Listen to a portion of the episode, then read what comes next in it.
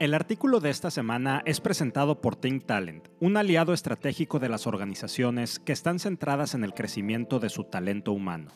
En mi artículo de esta semana abordo el burnout y hago la pregunta si es este la nueva gran pandemia laboral. Y déjame platico, platicamos que a medida que se acercan las presiones laborales de cierre de año, las cadenas de suministro siguen sin poder restablecerse, todo lo que ello ha implicado a minoristas y a ciertos fabricantes, por ejemplo, automóviles y algunos de equipo de cómputo, se empieza ya a asomar una cuarta ola en algunos países de la pandemia del COVID incluso ya en países latinoamericanos, los ministros del Departamento de Salud empiezan a dar algunas nociones o empiezan a dar algunas alertas tempranas de algo que podría acercarse en este tema. También está en materia laboral las presiones por cerrar los objetivos de venta, se están incrementando, hay que cumplir presupuestos, hay que cumplir esas metas que se presentaron ante Consejo a principios de año o desde finales del año pasado. Y al mismo tiempo los correos electrónicos se acumulan en la bandeja de mensajes recibidos y las notificaciones de mensajería instantánea parecen hacinarse en la pantalla de inicio del celular. Las, las, las, notificaciones con estos ruidos, estos alertas que muchas veces ya ni siquiera sabemos de dónde vienen. Y bueno, muchas personas están agotadas y parecería que están clamando aquella frase del hermano Marx de Groucho Max, paren el mundo que me bajo. Te cuento que de acuerdo a la clínica Mayo, el agotamiento laboral es un tipo especial de estrés relacionado con el trabajo. Es un estado de agotamiento físico o emocional que también implica, ojo, una ausencia de sensación de logro y pérdida de identidad personal. Y al parecer hoy la gente está muy cansada. Y es mucho los estudios, muchas las personas que están levantando las alertas en este sentido. Por ejemplo, Jim Clifton, presidente y director general de Garner, en su estudio que presentan de manera anual State of the Global Workplace, lanza una pregunta en el prefacio de la carta que acompaña a este reporte. Y dice Clifton, ¿qué pasa si la próxima crisis mundial es una pandemia de salud mental? E inmediatamente después, él solo se responde, la crisis del agotamiento laboral ya está aquí. Y te cuento que emociones como preocupación, estrés, ira y tristeza han alcanzado niveles récord, incluso analizados estos datos sin el efecto causado por el COVID-19. Es decir, independientemente de las emociones que ha incrementado el COVID, que, esta gran pandemia laboral, acomoda, eh, pandemia de salud acompañada por una pandemia laboral y económica, han, han traído el estrés, ira y tristeza eh, acompañado de la preocupación, ya se venían incrementando de manera importante desde antes de esta pandemia del COVID. Bueno, de acuerdo a este mismo reporte de Garner, 7 de cada 10 empleados están luchando o sufriendo en lugar de prosperar en su vida en general y el 80% está desconectado de su trabajo.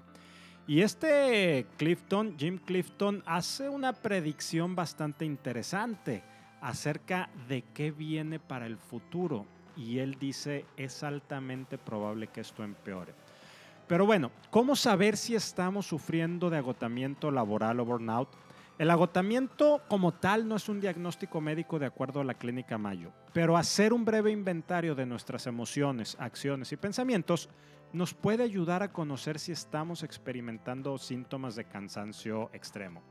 Vamos a abordar tres preguntas clave de, de este inventario que podemos hacer pero te invito a que contestes el inventario eh, de acuerdo al estado emocional que estamos viviendo actualmente, que estamos lanzando de manera conjunta Think Talent y Human Leader, donde vamos a estar abordando este tema de manera más detallada y también vamos a generar un ebook al respecto. Pero bueno, vamos a abordar tres grandes preguntas de, de este inventario que te estoy comentando y si alguna de ellas, con una, que la respondas de manera positiva, tengo que decirte, tienes síntomas de estrés laboral. Todo esto de acuerdo a la clínica Mayo. Por ejemplo, ¿cuántas veces a la semana te preguntas, ¿por qué estoy haciendo esto? Los domingos en la tarde, ¿cómo te sientes? ¿Te sientes apesumbrado por retomar tu rutina laboral al día siguiente? Yo cada vez estoy escuchando a más personas quejándose de sus jefes y compañeros de trabajo que actúan con cinismo y bajos niveles de tolerancia. Otra pregunta sería, ¿qué tanto trabajo te cuesta concentrarte o has suspendido tus rutinas de ejercicio o alimentación?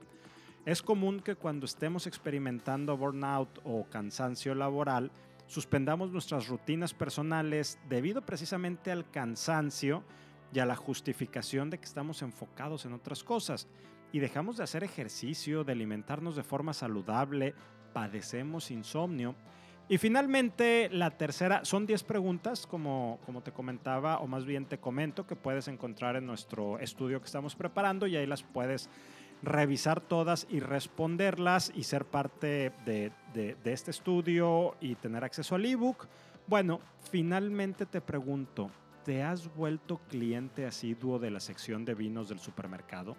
Un estudio de la Administración de Servicios de Salud Mental y Abuso de Sustancias de los Estados Unidos arrojó que las ventas de alcohol han aumentado drásticamente desde marzo del año pasado, del 2020.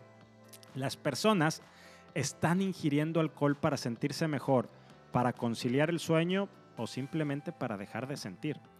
Y el burnout o agotamiento laboral es uno de los principales factores que están causando el fenómeno de la gran renuncia que hemos venido explorando también en semanas anteriores y lo puedes encontrar en, en mi blog o en el newsletter. Y, este agotamiento laboral a la, a la par que está causando parte, no es único, pero está causando parte de este fenómeno de la gran renuncia, también está empujando a la baja la satisfacción de los colaboradores. Esto afecta a los empleos, afecta a la economía de las empresas, a los procesos de innovación, pero principalmente nos está afectando a cada uno de nosotros, a las personas. Y lo cierto es que siempre habrá flujos y reflujos de trabajo, energía y emociones como el estrés, la ira y la tristeza que nos arrastran al agotamiento.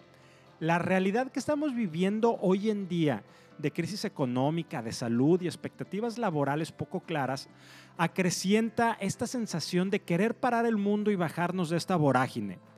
Pero ¿sabes qué? Eso es precisamente lo que debemos de hacer pequeñas pausas y rutinas nos pueden ayudar a romper estos patrones. Dedicar tiempo al ejercicio, a nuestra alimentación, a cuidar de nuestro espíritu y meditar y aprender a respirar siempre es un buen inicio para cuidar de nuestro espíritu, pero sobre todo tenemos que convivir con las personas que queremos y nos, y nos importan. Esto es más importante que nunca.